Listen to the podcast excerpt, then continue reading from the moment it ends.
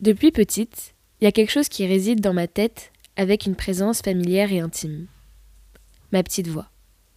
C'est un peu une compagne de route, puisqu'elle s'immisce subtilement, à certains moments de vie, pour questionner mes choix, pour exprimer des jugements, mais parfois aussi me rassurer.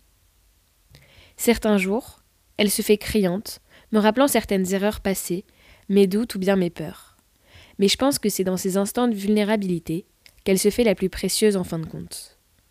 Et justement, ce podcast, il aspire à renforcer les petites voix avec un nouvel écho en leur permettant de s'exprimer avec une assurance, comme si là, sa résonance gagnait en intensité, démêlant certaines complexités de notre esprit.